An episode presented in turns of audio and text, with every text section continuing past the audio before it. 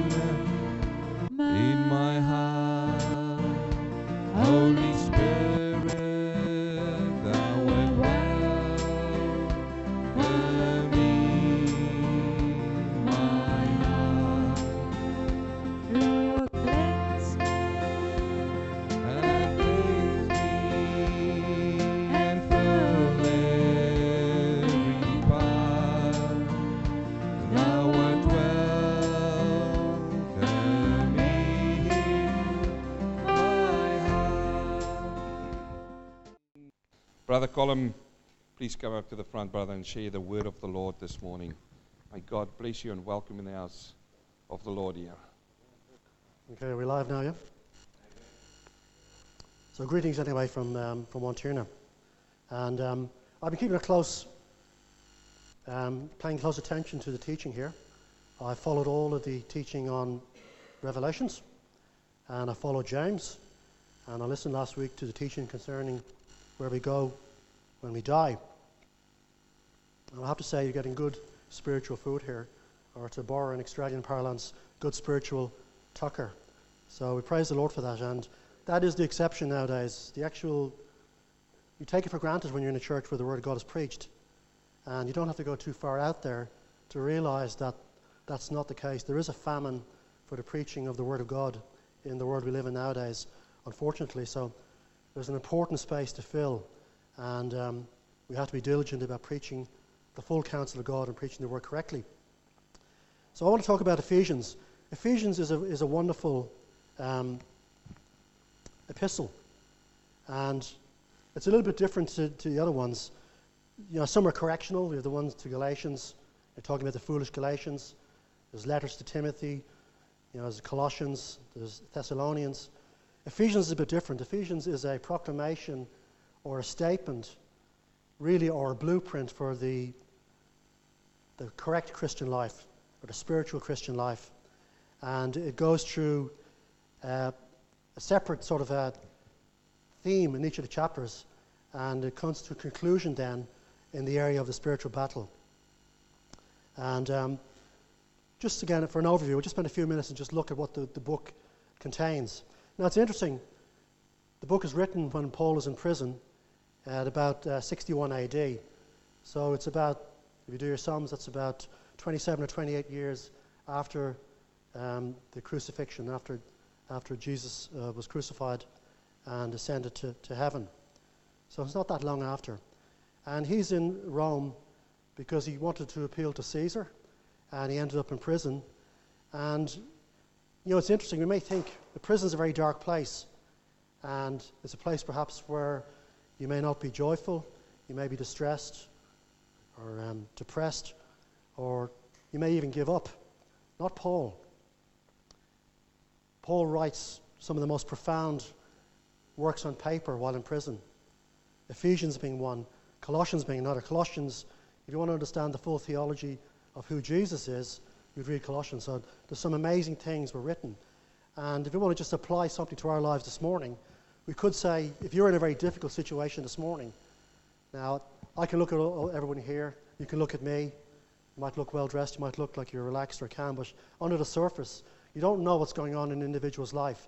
So you may be going, undergoing great trial and great turmoil at this very moment, but you can still have the joy of the Lord and you can still overcome. Now, I remember once I heard a story, and it was uh, on some teaching by Jacob Prasch, and it concerned Richard Wurmbrand, who was a Romanian Jew who, who came to the Lord, and he's, he's well known for his connection with the voice of the martyrs. And this story concerned in the old communist days of Romania, which is pre Ceausescu or pre 1989, I think it was, when his own people executed him. He was a dictator and, and a, a tyrant. And the Christians weren't treated well either there or in the other um, Eastern Bloc countries. And this account, which is a true account, concerns a peasant who was in one of Ceausescu's prisons. And a peasant, an unlearned peasant. But in his time in prison, he went around with the joy of the Lord. As John said this morning, he used the opportunity to preach to others the good news. And he did it with joy.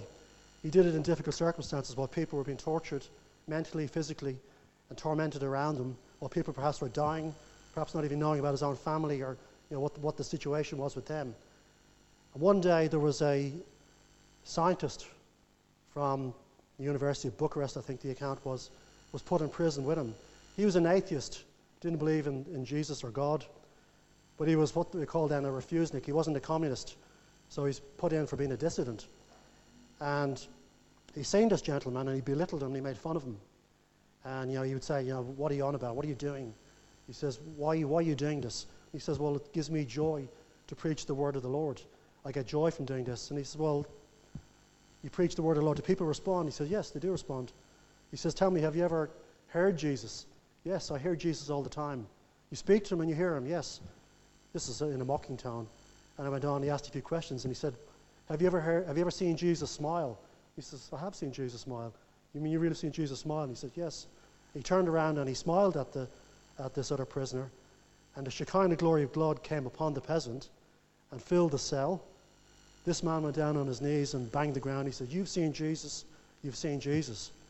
And he did become a Christian after. So that's an example of great things that can happen in the darkest places. So, you know, so no matter what your station is in life, what you're undergoing, you can be used of the Lord and you can be victorious. And I think this book of Ephesians tells quite a bit about victory. Now, there's many isms. There's communism. There's um, different um, socialism, and get my technology right here. This is the first time I've done this. There's many different isms, but they don't lead anywhere. Ultimately, because they're undermanned, they lead to destruction, they lead to disappointment, and you know, there's no hope in them. Ephesians presents a picture of victory and glory in the Christian life. Now, the first chapter of Ephesians, I'll spend about 10 minutes just doing a quick run through, and then we'll concentrate on this battle, this great battle we want to talk about, which is very relevant to the times now, after particularly what's happened in the last few weeks here. Ephesians, is a, chapter 1, concerns the topic of redemption. And we just look at a couple of verses. You'll see if you look at verse 7, there's a well known verse there. It says, In whom we have redemption through his blood, the forgiveness of sins according to the riches of his grace. So it only came by the blood of Jesus, and it's all by his grace. And we have that this morning. It's a statement. We have that. It talks in verse 11 about our inheritance. It says, In whom we have all obtained an inheritance. Now, you may not be very well off materially this morning, but you have a wonderful spiritual inheritance. Any material inheritance you have this morning, it's passing and it's only temporal. Naked you come into this world and naked you go out, as the book of Job says.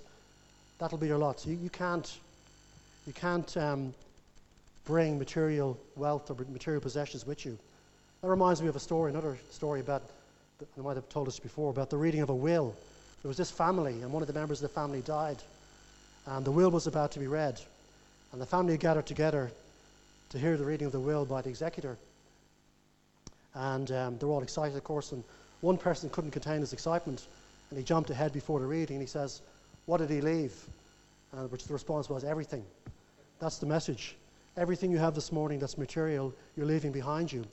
So your emphasis and your concentration should be on those things that have eternal value, spiritual inheritance. And, uh, you know, we can get caught up in the world. There is balance in everything. But if you get caught up and tied up in this life and in the materials and things of this life, you're going to lose out in the eternal because you won't have anything to bring with you. And we'll talk a bit later about the Bema seat and about what gets burned up there during that judgment. And I mentioned Colossians a few minutes ago. Also, in that first chapter, if you look at verses 21 to 22, there's a statement there concerning who Jesus is and what, is what his, his position is.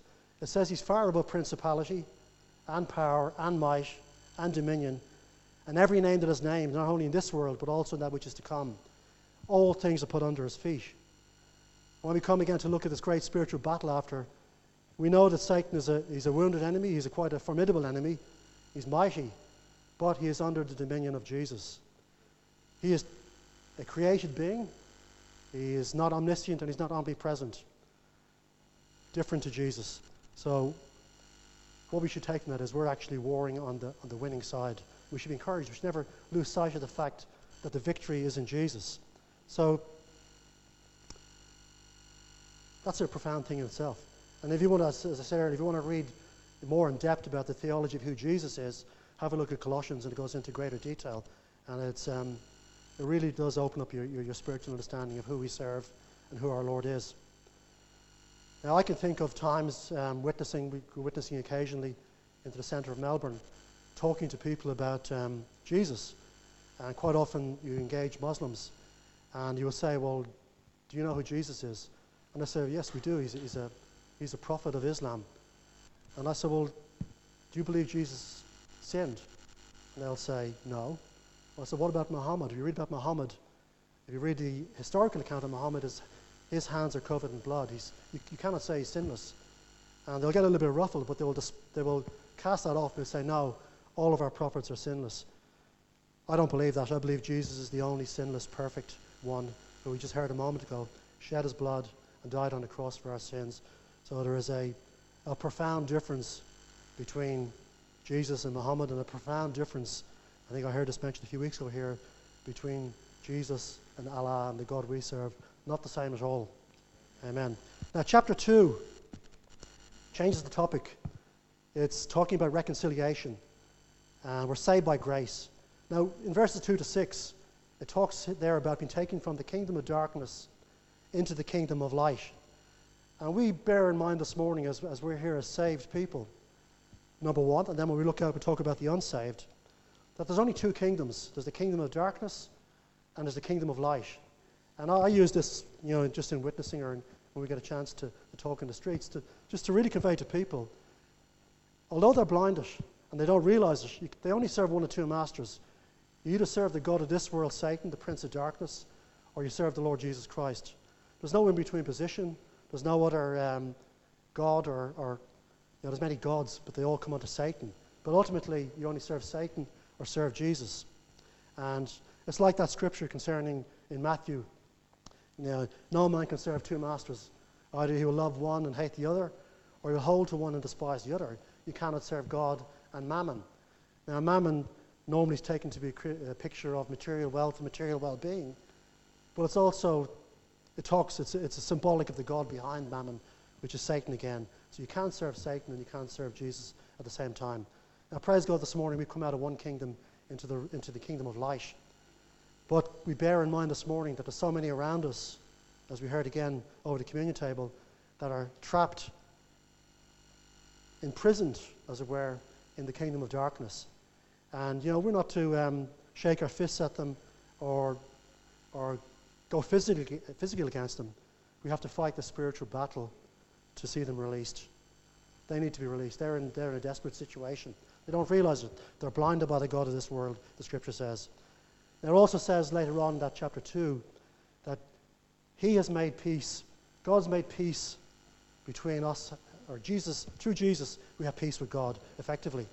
And, you know, that, that, that is a profound statement in itself.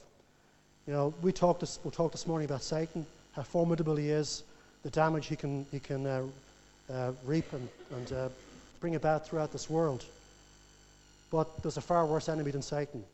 You know, the scripture says in Matthew 10, 10 28, not to fear those who can kill the body, but to fear more him who can kill the soul and the body and cast it into hell.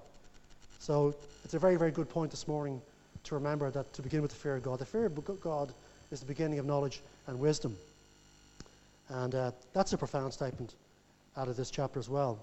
So, believe me, God is the one we should fear, not Satan. Satan is overcome, and if we do things according to this book and apply the warfare in the correct way, Satan will be defeated. Amen. Chapter 3, just to continue with the overview, talks about a great mystery. Now, the great mystery, mystery is a revealing of something that previously was unknown or hidden. Christ revealed to Paul that there was a way through for the Gentiles also, and he preached the gospel to the Gentiles.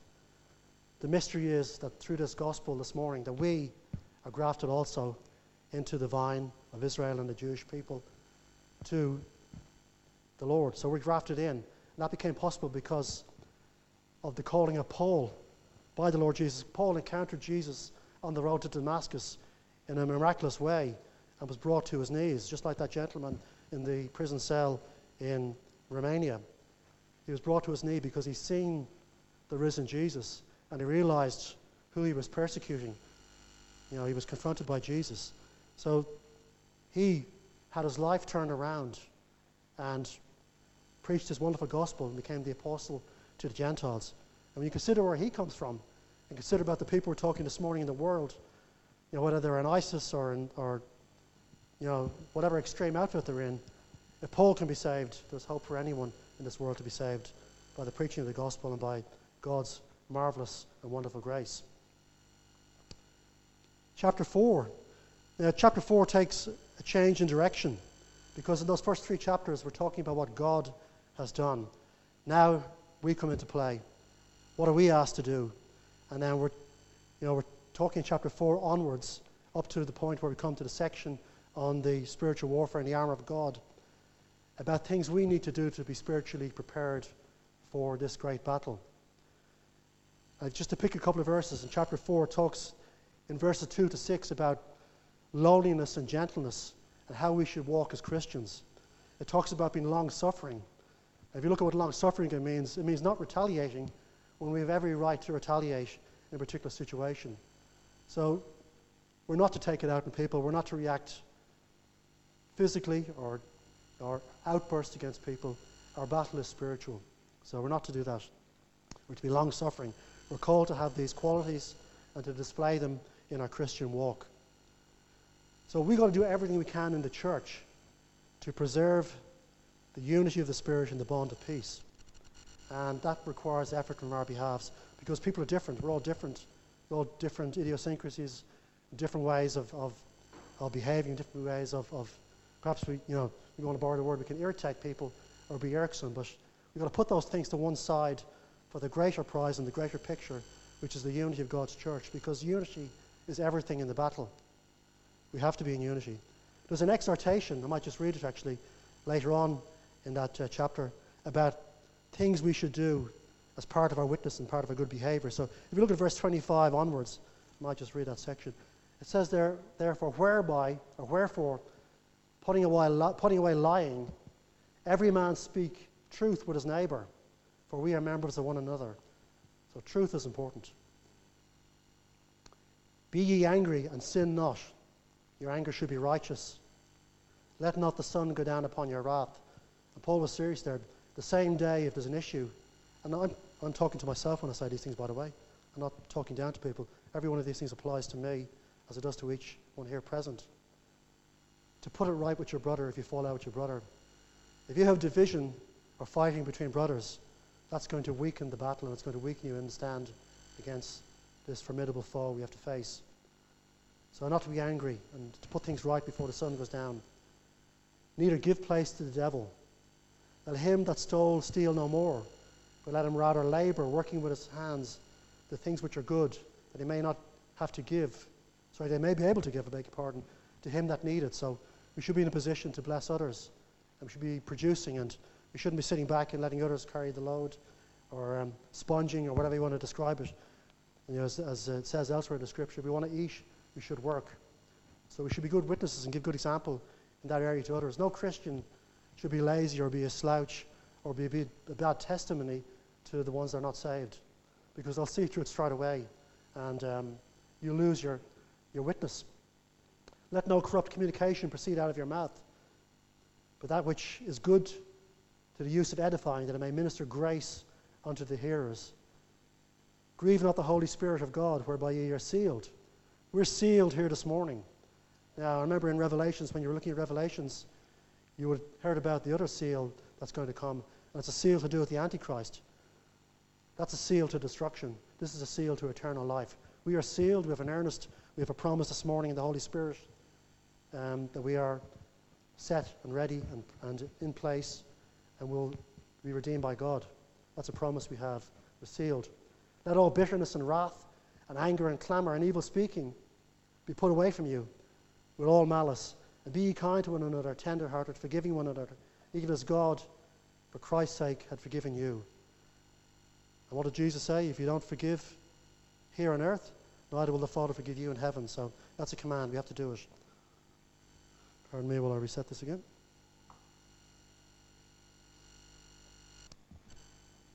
Now, if we're honest, it's possible to give place to the devil this morning. We can fall in those areas. And if we do, we need to put them right straight away. And the, conv- the Holy Spirit brings conviction on us. Praise God, He's still present in this world, and He brings conviction. When we step out of line and when we fall, as we will do from time to time, we need to repent and put ourselves right and press forward. Uh, what I've said here is there's no standing still in the Lord. You're either going backwards or you're going forwards. So we stay out of the devil's territory. If we linger there, we're going to get picked off. So we need to be pressing forward. Christian life is dynamic. We're on the move. We're as an army, we're marching on its feet. So we have to go forward. Chapter 5 takes another change in direction again. Because there it's talking about behavior towards one another. And it's got quite a bit to say about behavior in the church. It's got a, a, long section there about husbands and wives, how husbands are to treat their wives, how wives are supposed to submit to their husbands, not to please the husband, but because it's the pattern that God has set down. How children are to behave to their parents, and vice versa. How employers are to be, behave to employees, and vice versa. And that carries over just into the, the first part of chapter 6. So we need to imitate God, to walk in love, just as Christ loved us. And this behavior towards one another, it's very important. You know, how bad it would be for me to be speaking here this morning and for you to see me in the shopping centre tomorrow abusing somebody, or for John to be in work tomorrow and um, railing against somebody, or banging the desk, or slamming the door. You know, you can't just you can't be here, portray one thing, and be different in the world. So these relationships that take place in these places we mentioned, in the church, in the home, in the world, in the workplace, they're important. It goes beyond here on Sunday morning. So our, our testimony and our witness, it must hold sound. Or, as I said previously, you're going to lose your stand before Satan and you're going to, you're going to be very, very restricted and hampered in this battle. Then we come to the section which I want to talk about this morning. So, just in recap, we've looked at what God has done in redeeming us. We've looked at the um, spiritual walk, the spiritual life. We've looked at the mystery, the mystery of the gospel. Now we come to the battle. And this morning we have to realize this battle is real. It's more real than the physical skirmishes that are going on around the world, although they're severe in their own sense. It's more real than perhaps some of the assaults or violence that are going on in the streets of the city, although they're terrible in their own right. This spiritual battle actually goes beyond all of that, and it's real and it's impacting, and we'd be very unwise if we weren't aware of it this morning and knew what to do and what part to play in this battle. So, We've looked at just a quick overview of, of, of um, what those first five chapters were, were, were about and part of chapter 6. Now, before we just go into this, the section of the armour of God, it's probably worth stopping and considering the two fronts that we battle in as Christians. We know that we're still in a fleshly body and we battle the flesh daily. The flesh is a formidable enemy and it's one that has to be mercilessly dealt with. The scriptures talk about picking up your cross and carrying it daily. It talks about crucifying the flesh. So there's something active we have to do to overcome. It's like, it's like these weeds, and it's like dandelions or oxalis or some of these pernicious weeds in the garden. You, you cut them off across the top and you think they're gone. A few days later, they come back through again. You have to get to the root. You have to be really, really severe and, um, and uncompromising in dealing with the fallen nature that's still with us. So our spirits are being renewed, but our physical side is a daily role of renewing by the Word of God, by crucifying the flesh, by taking up the cross, and by seriously looking at yourself, examining yourself before God, and making the changes that the Spirit of God would direct you to do. So that's a big battle. Then there's the battle outside of us. There's a battle with the heavenlies. There's a battle with the, the forces of darkness. And um, that's spoken of in chapter 10 to 18 of Ephesians 6. So we might just read that and then just break it up into, into its individual sections. It says there, starting at, at verse 10 Finally, my brethren, be strong in the Lord and in the power of his might. Put on the whole armour of God, that you may be able to stand against the wiles of the devil. For we do not wrestle against flesh and blood, but against principalities, against powers, against rulers of the darkness of this world, against spiritual wickedness in high places. Wherefore, take unto you the whole armour of God, that you may be able to withstand in the evil day, and having done, to stand. So, if we stop there, we need this armour to be able to withstand. It's not optional, it's mandatory, it's essential. Stand therefore, having your loins girt about with truth, and having on the breastplate of righteousness, and your feet shod with the preparation of the gospel of peace. Above all, taking the shield of faith, where wherewith ye shall be able to quench all the fiery darts of the wicked, and take the helmet of salvation and the sword of the Spirit, which is the Word of God. It's very evocative and very um, pictorial language when we actually you know, put that in our mind and imagine what he's talking about. Now, he's not, we're not talking about um, some mystical set of armor that we put on each day. I mean, ultimately, we're talking here about being clothed in Jesus. But he uses these, these symbols to talk about different aspects of this battle, this walk we're in. So, just looking at chapter at verse 10 there, what does it mean to be strong in the Lord and in the power of his might? Is that something you just ask for? You know, just pray, Lord, give me strength and give me power in your might? Or does it involve effort on our behalves? It involves effort. We have to build ourselves up in the Lord. And you know, we don't get saved by works. Salvation is of the Lord, it's by grace, not of any works, lest any man should boast. But when we are saved, we have to work out our salvation with fear and trepidation. So there's definitely work to do. We're not saved by works, but we are perfected in works. We need to work. We need to do certain things here which are outlined and which are part of the Christian walk. Now, to be strong in the Lord, you can't be in sin. You can't live in sin, live the way of the world, and expect to be strong and operate in power and might in this battle. The two will cancel each other out. They're, you'll be ineffective. So we, we need to be right before the Lord. So there's certain preparation that's taking place before we look at this armor or look at this battle. And um, it's as if we're training, or you could call it spiritual stamina. You've got to build up yourself in the Holy Ghost and in the Lord. And we mentioned this morning, we heard this morning about prayer and the necessity of prayer. Well, we need to study the Word of God, and um, we need to have the words of this book in us so that we're always prepared. And we also need to be on our knees, we need to pray. And uh, how difficult is that? It is, it is laborsome. It's, um, it's hard to pray. It's hard to actually do that work. And, um, you know, when you go to do when you go to read this book, when you go to pray, you'll find that those powers of darkness, which we're talking about this morning, they're going to come against you. They're going to try interfere They're going to try put obstacles in your way. And don't be surprised. That's just evidence of this, of this enemy that's out there.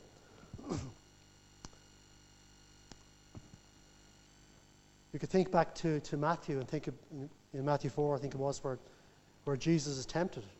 And he's tempted in the three areas that we're going to be tempted in as well. The same three areas that uh, Eve was tempted in in the first book of the Bible in Genesis the pride of the eyes, the lust of the flesh, and the pride of life.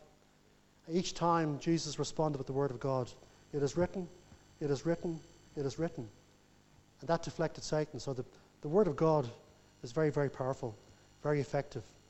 And, um, you know, Zechariah says, not by might, not by power. And that's not by our might or our power, put in brackets, but by my spirit, says the Lord. So the Lord is the one that's, that's battling. We have this privilege of being in the battle and doing our part, but we're not actually out there fighting or attacking people. We're standing. We're standing in these things which we'll speak about in a few minutes, which are spiritual and symbolic, but part of Christ and part of His covering. So, not by might, not by power, but by my Spirit, says the Lord. Verse 11 talks about putting on the whole armour of God, not some of it. We want to be sort of half hearted Christians, not, um, you know, emphasizing one area, perhaps being weak in faith, or the whole armour. We need the whole armour of God. If there's a chink in your armour, you'll get exposed. Now, in the Old Testament, God fought the battles. There's many, many, many examples. And you can think about in Isaiah's time when the angel of the Lord um, wiped out over 170,000 of the um, Assyrians. There's many cases where God has gone, gone forth on behalf of the, the children of Israel. We're in a day now where we also have a privilege of partaking in this battle. And, um, you know, it says in Romans, you know, in all these things we are more than conquerors through him that loved us. So we're conquerors this morning. Part of the battle, we're conquerors, we're overcomers. And, um, you know, you may just look to, a little bit further and say in that verse, what are the wiles of the devil? One, he's not to be underestimated. He's um, not to be, you know, just uh, laughed off. He is a real, he is a significant foe, but he is under the authority of Jesus. And he is effective in this day by the authority of Jesus. You know, when we go back to um, what happened at Calvary, Jesus overcame the forces of darkness, he overcame death and sin, he overcame Satan. Satan was defeated. That was like the first strike. But the battle, there's a second stage of this battle, and the battle is still ongoing. And Jesus left us with a great commission. The great commission is to preach the gospel to the world. That's really the battle. And really, this spiritual armor, this warfare we're talking about this morning, these things which we'll go into in a few minutes in detail, are part of that battle. The part of actually proclaiming the gospel and seeing the captive set free, storming the gates of hell, as it were. That's why we hear in the scripture you know, that the gates of hell will not prevail against the church of the Lord Jesus Christ. So we're in a battle. We're in a battle, but it's a battle for the souls of men. And uh, we heard this morning, Pastor John, we look out at the lost, and they're numerous. The battle's for their souls. You know, we may think now and get upset by behavior now, but you think ahead What's the destiny for those people? It's eternity in the lake of fire, under great torment, great trial, great, you know, we don't have the words to describe what hell's going to be like. You can try picture it in your mind's eye, but I'm sure it's horrific. I can't express it this morning. You know, no matter how much I disagree with somebody or dislike what they're doing, if I lay that to one side and put on the other side and compare what hell is going to be like, I shouldn't wish that person to go to hell. I should never say go to hell. It's a terrible thing to say you should do everything or we should do everything in our power. Even if that person rejects, ultimately that's his choice. Give him the opportunity of knowing that there is a way, a way out that's been made. So, what are the wiles of the devil? Well, he can come in two ways. I've heard it described before as the serpent and the dragon. And the serpent, we know he's cunning, he's full of guile, he's an accuser, he brings fear, doubt, insinuation, he puts lies into our heart. He can plant thoughts in our mind. He can tempt us. That's the softer side. Then there's the side which is called the dragon. That's persecution, like perhaps that, that, those, that peasant and that scientist in that prison in Romania. Persecution, physical attack, ultimately perhaps martyrdom. There's more people nowadays giving their lives for Jesus around this world than ever before. So, in that sense, just even look at that. That battle is very real. There's people dying in this battle. And, you know, that should make us all the more want to be doing our part when we see brothers and sisters that are paying the ultimate price around the world for this priceless treasure. Priceless treasure we have. Verse 12, it says there, we don't, do not wrestle against flesh and blood, but against principalities. So we need to be aware when we look at that, the reality of the spiritual warfare. You shouldn't be ignorant. This is, it's really, it's very real. If you don't understand it's real, or if you actually just go about busily leading your life and not paying attention to it, well, the devil's not going to involve you because you're defeated already. You're out of circulation. But it's going on. And you will be defeated. That's the bottom line. You're going to be defeated. Now, we're, again, I'll just go back to what John, John, a lot of parallels of what I'm talking about this morning. We're prone to attack people in the flesh. We're prone to lash out. And, you know, I looked at those scenes in the Parliament on TV this week. I looked at a man propose to another man, up in, a, a, minister of the government or a politician, proposed to a man up in the, up in the, up in the, the public stands. And uh, my stomach turned. It's, it's, it's, it's sickening that, that people, you know, can shake their fists and defy the living God and do those things, but it's out of ignorance. They're doing it out of ignorance. If they really knew and understood and believed what lies ahead, they want to be very silly not, not, to, not to turn their lives around. And we've got to give them the opportunity. It's, um, so this thing is real. You know, the, whether it's uh, the Muslim, the militant Muslim, militant homosexual, or the militant atheist, whoever, they're not our real enemy. It's the force behind them that's the enemy. It's ultimately Satan. This spiritual world, although we don't see it, it's very real. I've experienced it.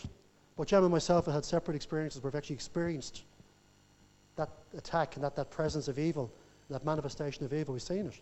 And we know it's real. And I'm sure many probably here this morning could give testimony of situations where they've seen it revealed as well. But we're not to be surprised. We're not to be surprised or taken aback. You know, in Corinthians it says, 2 Corinthians 10, verses 3 and 4, though we walk in the flesh, we don't war after the flesh. But the weapons of our warfare are not carnal, but they're mighty through God to the pulling down of strongholds. So our weaponry this morning, which we're about to look at, they are more than sufficient. If we use them and wage them and do them according to the way that's laid out here, they are more than sufficient. What about the spiritual host that's all around us? You think of the words from that um, chapter 6, I think is the Revelations, and I beheld and I heard the voice of many angels round about the throne, and the number of them was 10,000 10, times 10,000, and thousands and thousands. I'm not a mathematician, but I know if you factor that out, that number is going to be inexpressible. So there's an inexpressible number of the heavenly host eternally praising God at the throne. Divide that by one third and look and cast them around the atmosphere, spiritual atmosphere, around this world and in the heavenlies. That's the number of the demonic forces that are actually set on your destruction and my destruction. They don't care about the one who's fallen, they don't care about the lost, but they certainly do care about the Christian and they care about the church.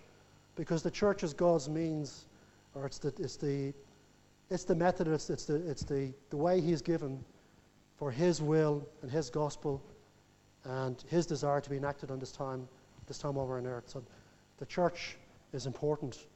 The church had a great price paid for it, and the church is very much the target of Satan and his host of evil. And they're organized. They're organized. You can think of military battalions and legions. These d- demons are organized with Satan at the top. So we should be aware of that and realize that. So, so they're organized. And where are they? Well, they're, I don't think you, I think you would agree with me if you look around this world. They're certainly present in the banking system. They're present in the Hollywood, in the, in the media system. They're present in the popular music system. they're present in the UN. They're, they're, all of these massive organizations of this world, ultimately, the power behind them is Satan. The only place this morning where he doesn't control is the true church of God, the remnant church of God, those ones who stick faithfully by the Lord Jesus. I'm sorry to say this morning, many churches have sold out. There are many churches now that are actually no longer a threat to Satan, and he'll happily leave them to one side and won't touch them. They're out of the battle, ineffective and useless.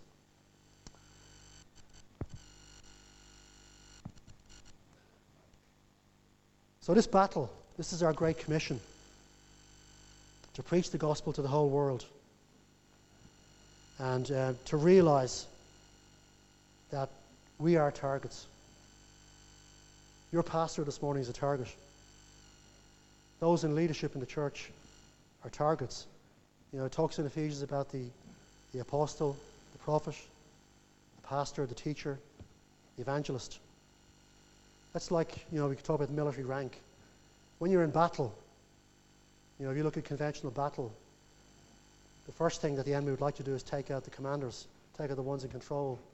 Then disorganization and disarray comes into the forces and into the, uh, the soldiers about. So, so pray for your pastor this morning. Pray for those in authority, as the scripture asks, because they are targets. If you're doing the will of God this morning, you're a target. We come to the church to pray, and I've heard it said before that's P R A Y. Satan is here to P R E Y, to pray. And that's true, because he goes about like a roaring lion seeking, you know, praying about seeing who he can devour, destroy, and kill. So he's real. But, as I said earlier on, bear in mind that Jesus is in authority and Jesus is supreme. And, uh, you know, there's an interesting scripture, in 1 Corinthians 15, verse 24, and says, Then come at the end when he shall have delivered up the kingdom of God, even the Father, and when he shall have put down all rule and all authority and all power. So one day all of these forces are going to be put down. And uh, Satan himself is going to be cast into the lake of fire. You will have learned that in your series in Revelations. And he will go into the lake of fire along with the prophet and the beast who are residing there at the time. So his day will come. But we should not be dismissive or unaware of his power in the meantime. And we should be prepared and ready. Now, verse 13 is talking about what's the proper response in spiritual warfare. It says there, Wherefore take unto you the whole armour of God. Now, it's a bit of a repetition of verse 11, isn't it? But it also says something else there. It says that you may be, may be able to withstand in the evil day, and having done all, to stand. We're called to stand. So, our job is to be prepared, is to be spiritually fit, to be prepared in prayer, prepared in the word, and to take a stand and to withstand, not to go attacking or not to, to um, do things in our own strength, but to stand in the might of the Lord and to bear in mind that ultimately God is in control. And, uh, you know, I mentioned the evil day there. Is this ever an evil day? When Paul wrote the words there, it was an evil day. Surely it's more evil now. And Jesus says, you know, just as it was in the days of Noah, so it shall be in the time before he returns. So, you know, evidence of what we're seeing this week, and we're going to see a lot worse. You know, it's, it's, uh, this is really the, the early stages. You know, when we mentioned earlier about um, manifestations of evil and, and, you know, direct demonic manifestation, we think of those things perhaps in other countries, and, you know, you know, the, you know, India and some of the other countries come to mind where the demonic realm is perhaps manifests more than it does in the Western world. I believe we're going to see fairly soon as the spiritual force of evil pick up tempo, you're going to see a lot more of that here. Again, we shouldn't be surprised, but we have the weapons for that also. So don't be surprised. These days are coming, and um, you know it's going to get a lot worse, a lot worse before we're taken out. Now, verse 13, as I said, what's the proper response? So stand, withstand, be faithful. And um, I put a little uh, scripture in here that came to mind, that, and it's just with the thought that no man can take on Satan in his own strength. And if you look at Jude 1, verse 9, it talks there about, you know, Michael the archangel, and this is after Moses had died. It says he was contending with the devil, and he disputed about the body of Moses. But he did not bring against Satan any sort of a railing accusation, but he said, The Lord rebuked thee. Now, if Michael the archangel respects rank, I guess the question is you know, we see some people doing it. What's the biblical basis for taking authority over cities or binding up demons or doing those sort of things? I suspect we're jumping out of our own, our own uh, area of, of uh, authority and permit when we do that. That's not our job. We must follow the chain of command that's laid down to us, and Jesus is our commanding officer. So we do things Jesus' way. Now, there are lots of different um, uses of the word stand in the Bible. There's standing in grace in Romans, there's standing in the gospel, that's in Corinthians, there's standing in courage and strength, also in Corinthians, there's standing in faith, also in Corinthians, and there's standing fast in the Lord. And it's actually quite a long list. So there's multiple cases of where we're actually asked to stand in different areas of the spiritual walk. Now, I remember, and I said earlier we shouldn't be slouching. I remember when I was actually in school as a youngster, and I had a teacher, and teachers were a little bit different in those days, a bit more severe, I believe. But I remember, um, I always stress, I'll never forget this. I was actually like this on my desk. And I can remember a duster coming down, and the words paw jaw. So we're not to have our paws on our jaws. We're not to be slouched. We're not to be slacking in the area of spiritual battle. We need to be alert all the time. Now we come to the interesting section of the spiritual armor. So, what spiritual armor to have? Verse 14 it says, Stand therefore, having your loins girt about with truth. Now, what is truth? Truth, here it's, a, it's, it's represented by a symbolic belt. And um, I believe there's a couple of different aspects to truth. God's word is truth. Now, unlike what the world says, you're living nowadays in a world that's guided and steered by moral relativism and by relativistic truth. There's no set, concrete truths that they adhere to. And I believe this leads to great insecurity. And uh, conversely, for us, having the truth is great security for us. There's nothing worse than not knowing where to stand, to be tossed to and fro, to be hesitant, and not to know what the answer you give you should give is. It undergirds everything else. If we don't have the truth, if we don't have the basis right, then everything else falls. Jesus Christ is the same yesterday, today, and forever. Homosexual marriage wasn't true 2,000 years ago, that's not true today. Whatever Jesus says in His Word hasn't changed. The truth never changes. And, you know, just even to think, the word truth in itself, how, how can there be many truths? How undermining is such a statement? How can there be many truths? There has to be only one truth, or we can't stand. You know, again, unfortunately, I point my finger, you know, at, at many churches today, they've removed part of the truth. They're taking out parts of the truth in an effort to appease the world. You take out any of the truth, you're weakening yourself before the enemy, and you're weaker before Satan. You're a weaker church, you've got a weaker personal walk and a personal stand. Now, that's God's truth. But I believe also there's a personal aspect to this truth. There's a truth that's to do with how we live our lives, our own integrity. Again, like I mentioned this morning, it's not use me here talking this morning and, and, uh, and proclaiming God's word and going out tomorrow morning and abusing something at work or swearing at the top of my voice or whatever. You know, I'm being untruthful to myself. I'm being a hypocrite in front of you, of you people here this morning. And again, the people around me are going to see through it. You know, people are smart. Even the fallen people are smart. They can see hypocrisy. And Satan will see through it. So, so it, it's God's truth and it's our truth and integrity. And we need to have those in place. So, going on then, we've got the breastplate of righteousness. You know, we've got that breastplate that goes right around this whole section here. You think of all the vital organs that are in here. You've got the lungs, heart, kidneys, liver, you know, so on. All important things. And the message there is that we cannot stand in our own righteousness, but we stand in the righteousness of Jesus. Now, I know that we don't get saved by our own righteousness, but and when we are saved, we have to produce works of righteousness. But consider what happens. Consider, for example, consider what happens when a, when a, when a minister falls. Yeah, perhaps you, unfortunately nowadays there are many Christian ministers that are remarrying, they're divorcing, remarrying, which is against what God says. There are those who are caught up in adultery. I'm not picking ministers in particular, but just for that position, because it's like what it says, like one of the generals or one of the, it's one of the, the, the leaders or the commanders in, in, in, in, the, um, in this war against the Lord. When that happens, when they fall, that's a great victory for Satan. It's a great victory for Satan. And uh, it disqualifies that person from ministry. It takes him out of the battle. And it's a terrible wound. So, I mean, this, to preserve righteousness and to protect ourselves and to, to watch this um, testimony, it's, it's vital. And Proverbs 7 comes, comes to mind. You know, Proverbs 7, where it talks about the immoral woman and the, and the foolish or stupid man, and he allows himself and walks into a trap, he gets seduced.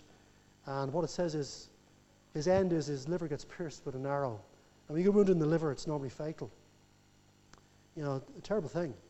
So our testimony, our breastplate, that thing that covers our righteousness and, uh, and, and, and our testimony, that's really important to keep that in place. And, uh, you know, if very, very hard to, um, to get back into a position of respect and, and acceptance, you know, when you've actually done that. I mean, we know we're called to, to forgive, and Jesus does forgive, praise God. But the world doesn't forgive. If you look at, you look at what's happening with these people in Hollywood, you know, the Weinsteins and, you know, Burke's Backyard and whatever, all these, these, these celebrities, you know, when they got caught out, the world's merciless on them. Even though it's hypocritical and the world's partaking in the same sins itself, yet they're merciless and they, they, they, won't, they won't give them peace. And, you know, we have forgiveness, but uh, it's a hard thing to actually to build up your testimony again. And it takes time to do it, so, so we shouldn't fall in that area. Going on then, it says we must be prepared to be shod, or your feet shod with the preparation of the gospel of peace. The gospel, as we heard this morning, that's the best thing for the lost soul. It's better than giving him money. It's better than railing at him. It's better than, than getting into fisticuffs with him. It's the gospel that's going to save a soul. Isaiah 52, verse 7 How beautiful upon the mountains are the feet of him that brings good tidings, that publisheth peace, that bringeth good tidings of good, that publisheth salvation, that saith unto Zion, Thy God reigneth. So, those who bring the gospel of peace, the good news, they're the ones to be welcome. Mightn't seem like it when you engage the sinner or engage the lost, but if you win him over, he'll be more than, more than grateful, more than thankful to you.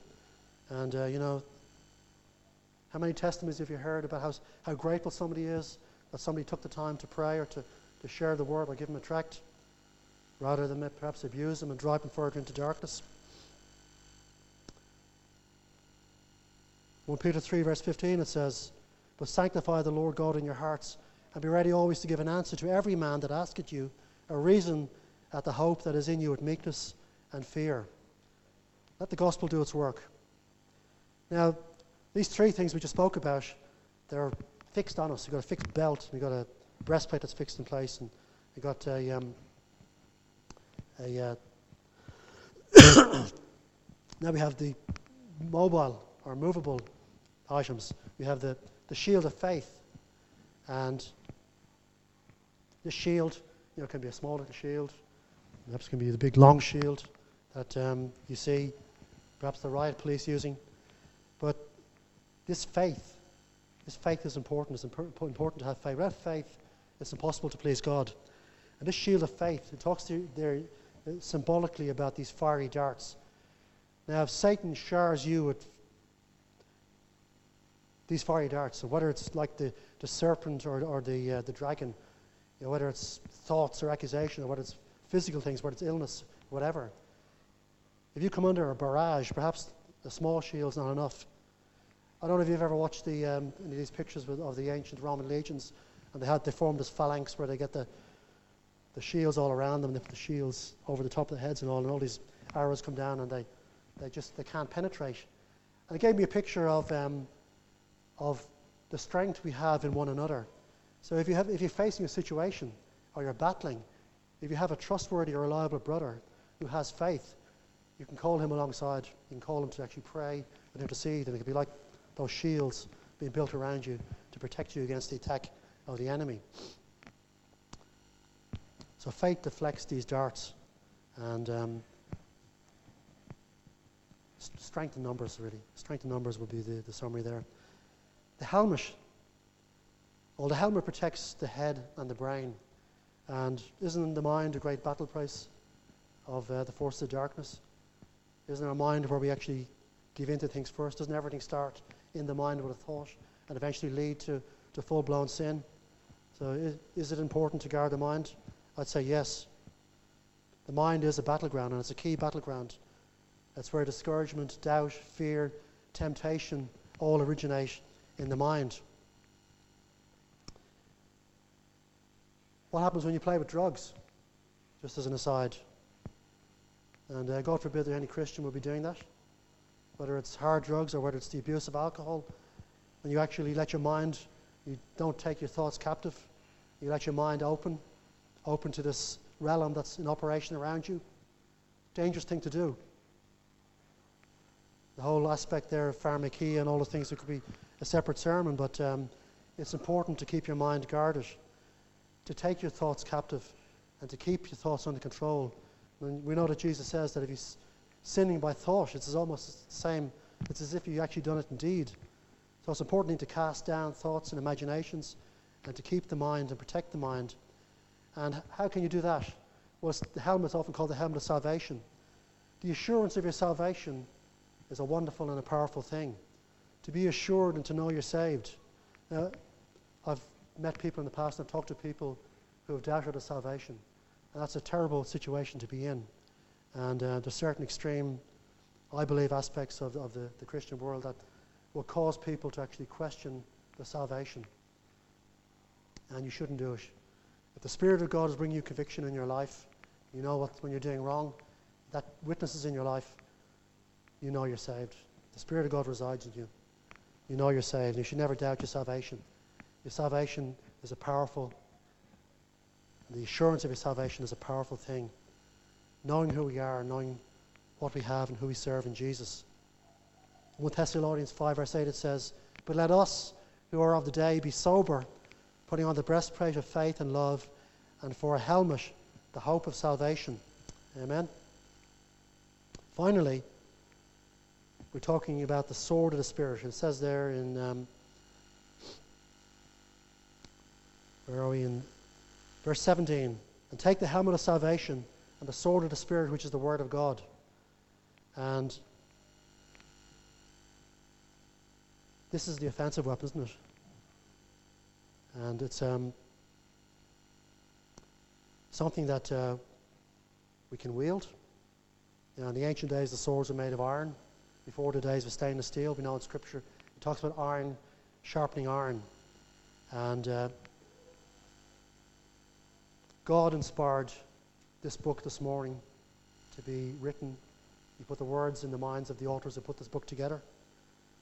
The Spirit of God, the same Spirit this morning can illuminate and can actually bring the Scripture to life, can bring you a word in a time of offense or a time of attack. And as we've seen with Jesus when he attempted, the Word of God is a very, very effective weapon against Satan. He understands the Word inside out. He knows how to twist it and how to corrupt it. But when it's quoted correctly and quoted in power and inspired by the Spirit, it's the most effective of weapons. And, uh, you know, we should um, not neglect the Word of God for all different situations. We know that famous, wonderful scripture in Hebrews 4, verse 12, one I love. For the Word of God is quick and powerful, sharper than any two edged sword, piercing even to the dividing asunder of the soul and the spirit and the joints and the marrow, and is a discerner of the thoughts and intents of the heart. Sharper than any two edged sword, so it's a, it's a mighty thing. Verse 18, the concluding verse, it says, Praying always with all prayer and supplication in the Spirit, and watching therefore unto with all perseverance and supplication for the saints. Praying always with all prayer. So spiritual strength, might, and power, and the armor, they're all enabled by a praying Christian. Prayer, as we've said before, it's labor intensive and requires effort and attention, but without it, nothing is achieved. And we'd be deceiving ourselves if we go into battle this morning without being prepared in prayer. And um, as I said, Satan will do everything to distract us from prayer. Prayer is a mighty thing. Prayer is very, very effective against him, and he doesn't want us to do it or to partake in it. James 5:16 it says, "The effective, fervent prayer of a righteous man availeth much." And that's quite an all-encompassing statement. Availeth much. Satan is threatened by praying Christians. Simple prayers, silent prayers, childlike prayers, prayers on the move, corporate prayer, praying in the Spirit, intercessory prayer, where we have the privilege to wage warfare on behalf of a brother or sister or another who's in need. Prayers for the government, prayers for nations, fasting and prayer. There are many, many forms of prayer, and they're all essential in the battle. So, to bring it to conclusion, we're all reconciled and redeemed as born again Christians this morning for God's glory. We've learned that we have a great mystery that's been revealed to us. And we've learned that we're called to high standards of behavior in His church. And we're called to live in the Spirit. We're called to do spiritual battle. And the battle is God's commission. The battleground, well, there's different zones. You know, there's a battleground in the church, there's a battleground in the home, there's a battleground in the workplace. And when we go out in the streets, perhaps there's a battleground in the world of large. We've learned that the weapons, they're not symbolic. Sorry, I beg your pardon, they're, they're symbolic, but not in a mystical way. It's not um, like the Catholics would do and put, and I'm an ex Catholic, so I understand, putting a crucifix or a medal of St. Christopher or something around you and um, calling that for protection. It's not some mystical or, or like a talisman or something that has power attached to it in that sense, but it symbolizes being clothed in Jesus and they represent different aspects. I mean, we mentioned what the aspects were His truth, His righteousness, His gospel, His faith, His salvation, His word. So, my encouragement today would be to put on Jesus. Romans 13 12, put on the armor of light. And then, following in verse 14, put ye on the Lord Jesus Christ. That's our spiritual weaponry. I have some questions today to challenge all of us, just to wrap up. And um, first question is Are you a, des- a deserter today? Have you left the fight? If so, Satan is happy to see you withdraw. He's not going to touch you. You're out of circulation. The world is lost. The deserter, he's not going to do any harm. So don't be a deserter. Don't leave the fight. Are you consumed with the things of the world so much that they actually don't leave any time for this battle? Remember, as we said at at the start, all the material things are blessing. Don't store up for yourselves treasures on earth where moth and rust corrupt and destroy, as Matthew says, but store up for yourselves treasures in heaven where neither moth nor rust are corrupt, nor where thieves break through and destroy. So our emphasis should be on spiritual treasures and getting that balance right. I know we have to live in this world. I know it's a well, well-known saying, we're in the world, but not of the world. But it is correct that we get the balance right. And um, the priority is the battle and the spiritual warfare and the Great Commission. They take higher priority over our comfort, our nice life, our well-being, all of the good things we like to enjoy and pamper ourselves with. Next question is, have you been wounded? If you consider a battle, it's often a tactic of the enemy to wound somebody, because when you wound somebody, it takes perhaps two or three people to take that person out of circulation or to look after them. Are you a drain this morning on those around you by inference? Are you wounded and actually interfering with the battle, hampering, drawing away people, wasting their time spiritually, whatever? Well, then stop. Come and get healed. And the last question Are you an armchair general? Are you sitting in the back, talking, giving instruction, saying, I think should be done, what's right, and what's wrong, but not doing the heavy lifting? You'll be safe as well. Satan won't touch you. But enter into this battle, I can guarantee that you will be attacked and you will need to use this weaponry. Now, if you're challenged by these things this morning, or if you feel that you're letting your guard slip, well, praise God, you can be restored and put right. And my prayer this morning is that see the battle for what it is and um, be involved. Serve the Lord Jesus Christ. There's no greater commander no better one to serve this morning than Jesus.